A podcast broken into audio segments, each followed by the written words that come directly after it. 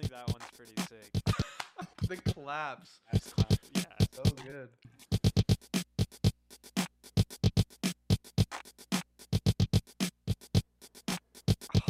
That's the one for me. I mean, I think so. Yeah. it's already making me dance, so. This is the Songshare Wisdom System, and you're hearing the sounds of the Yamaha DD5.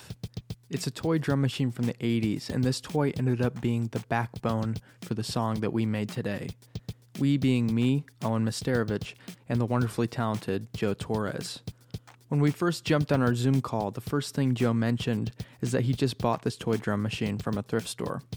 Little did he know that I have a deep love for toy instruments, especially ones of the electronic variety, and the one Joe found is especially cool. This is a classic toy instrument from the 80s. It's basically like a cheap LinnDrum with these little percussion pads, and it really has a unique sound. Ever since I bought a Casiotone keyboard from a flea market, I realized how unique and interesting and musical these cheap toy keyboards and drum machines from the 80s sound.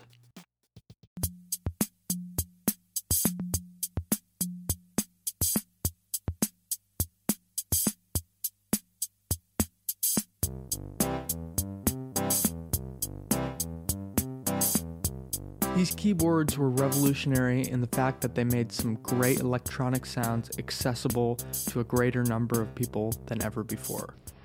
Casio presents the Johnson 5. Rick Johnson on drums. Johnson on bass. On guitar. On The stereo keyboard comes with PCM drum sounds. The DP1 electronic drums add snare, bass, rim shot, hi-hat. Casio, be the drummer you were born to be. I imagine many, many musicians grew up playing or even learning music on a Casiotone or Yamaha toy keyboard. So naturally, these toy keyboards have influenced musicians and even found their way into popular music. Most notably in Trio's Da Da Da.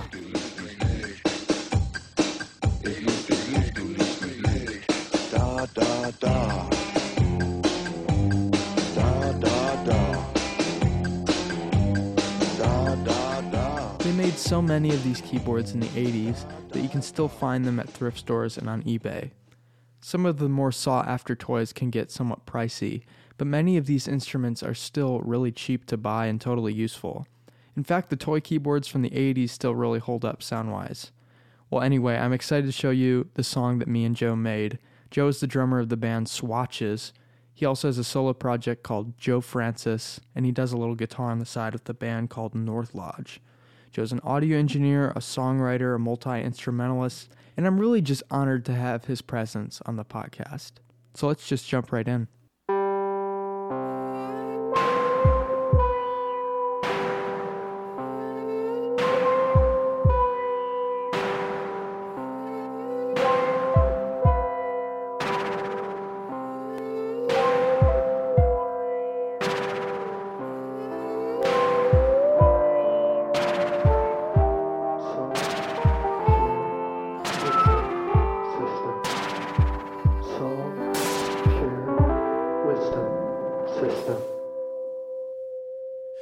First thing that we did is we laid down that drum machine. Well, at least in terms of, of recording, I think we, we discussed a little bit like what we wanted the vibe of this track to be, which I think we sort of narrowed it down to disco vibes. Well, yeah, I think that's that was our original intent was we were just like, yeah, man, like let's make a disco song, you know. And then I was like, well, disco, because I've got that little uh, drum machine laying around that's super cool, and it it sounds like a classic '70s, '80s drum machine. I mean, it's just got those sounds.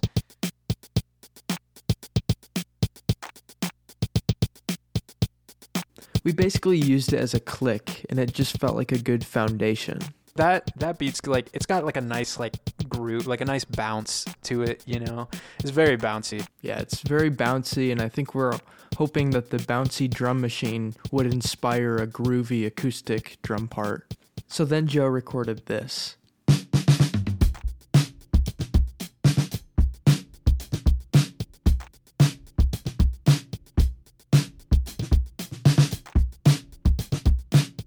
I really love it when productions layer a drum machine with a drum kit.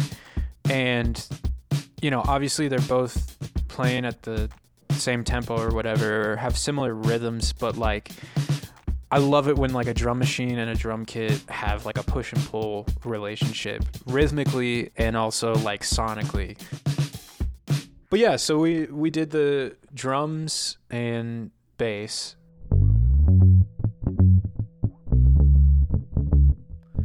Altogether, it made a really hefty rhythm section.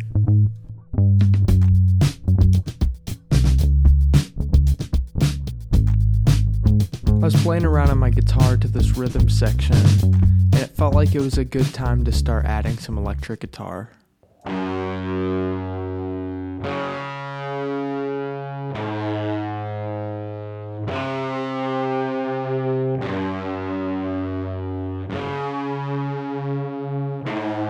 Guitar began to form some new sections of the song.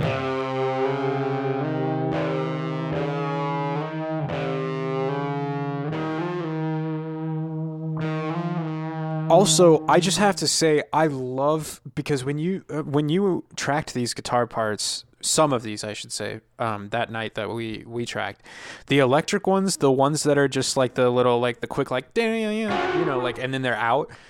I love how as this song like came together how how those are in the song like that makes the fucking song for me like the way there's just a little break they just come in and then they're out like it's so sick i love it I made the guitar tone using a Korg MS-20 as a guitar amp.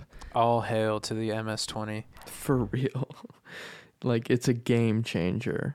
And I got this really cool filter fuzz tone out of it. It's strange because at times it sounds almost more like a quirky brass section than a guitar when it sits in the mix. We basically just stopped recording at this point. We just kind of wanted to hang out. We had built somewhat of a structure to our song. We didn't know the more detailed parts of the structure yet, but we knew that a song existed somewhere in this seven minute disco jam. we left it at just kind of like those are some sick ideas but uh i'm not really sure how this is gonna all come together just just yet but we'll get it figured out Me and Joe just ended up hanging out and talking for a few hours. We really got talking deeply about stuff, but we are also goofing around a lot, especially about the fact that we both worked in IT at our college. At different points, we had both worked together and with my boss, Craig. He's an interesting dude. He's not very talkative, but it seems that he has crazy good taste in music and movies because if we're all doing a project at work, he plays everything from 90s indie rock to like 60s girl group stuff. And he has the coolest movie posters hung up in his office. He's just a guy that we're both kind of perplexed by. So I thought I would put him in the song as kind of an inside joke and a little shout out to Craig. So, a day after our initial session, I had written some lyrics and wrote a melody that I liked, and I sort of included different ideas from me and Joe's conversation, including the shout out to Craig, which Joe did not know about. Remember that mezzanine party scene where we met Craig? i was gonna ask i was like yo did you do because i heard it the first time i listened through i was like did owen just reference craig and i was gonna ask you when we listened through it again and then i we we started talking about something else but i did hear the craig reference and i was like oh my god shout out to craig the king And Craig, if you're hearing this podcast somehow, I hope you're doing well and I hope you're still playing cool music at work. But anyway, I also added a bunch of other stuff to the song before I sent it back over to Joe. I added an electric piano part.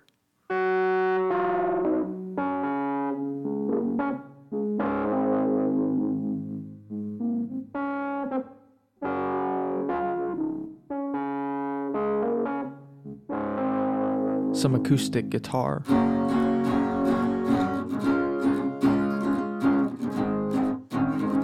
and a synth part.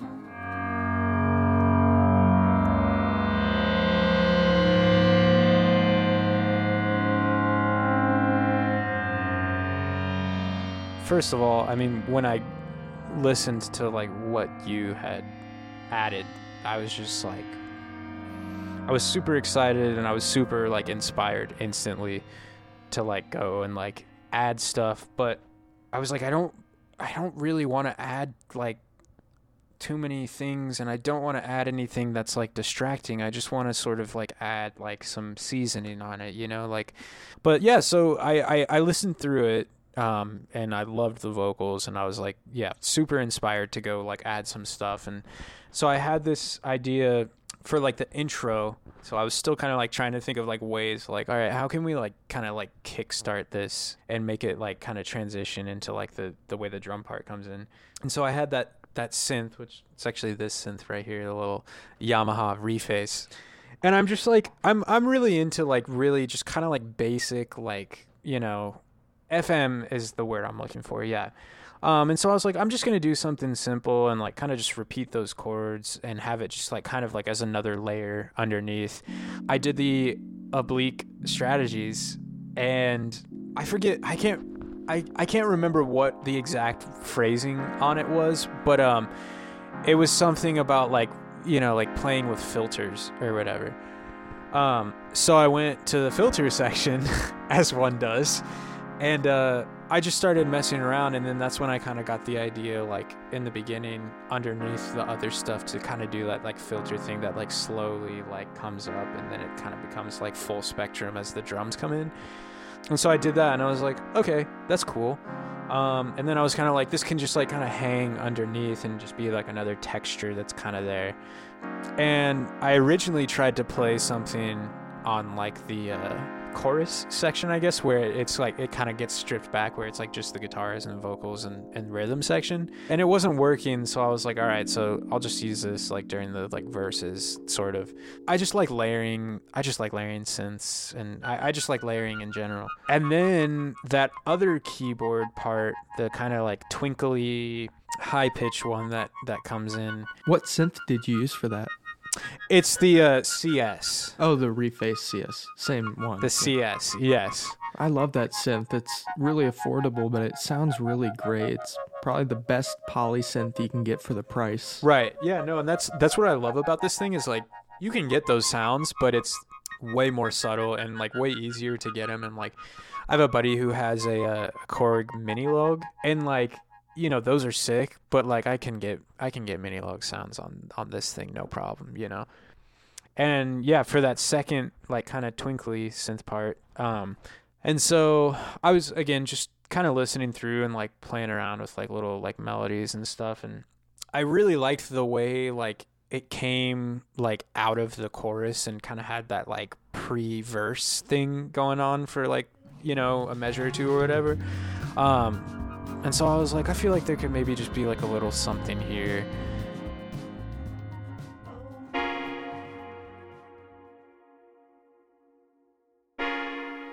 I think my favorite thing that Joe added is this reverberated synth part. It just sits really nicely in that chorus section, and I love the reverb tails that come off of it. Yeah, for sure. And like when I when I recorded the synth part, it was like dry and the release was like pretty short on it.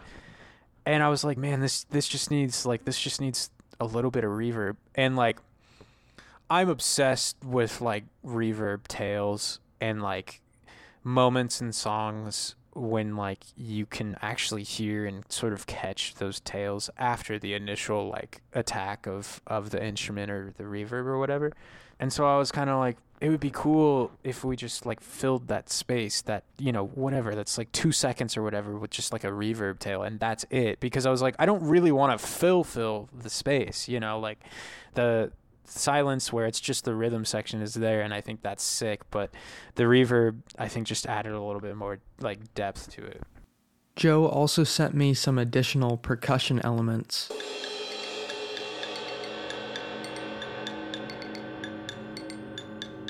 Joe added a crash and he made the bell sound using a glass cup, oddly enough. And I just love how they turned out in the song. I feel like it's exactly what the song called for. And after that, I finished all of my vocal parts. I added a harmony, and then I just started mixing. I'm really happy with all the flavors and textures that we created together. It's like this dancey, mellow synth jam rock dance extended track, and I'm pretty happy with it. Oh, also, I forgot. Joe had this idea to put a reverse cymbal at the start of the song. I ended up taking his reverse cymbal and kind of fucking it up with a sampler, and together we made a weird intro. Anyway, I hope you enjoy the song. This is Free to Think for me.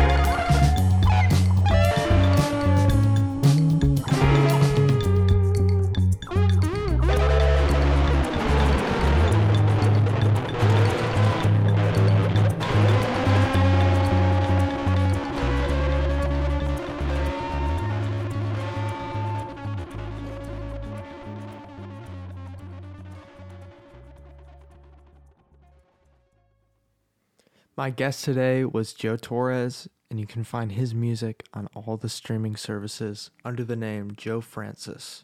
That is J O Francis.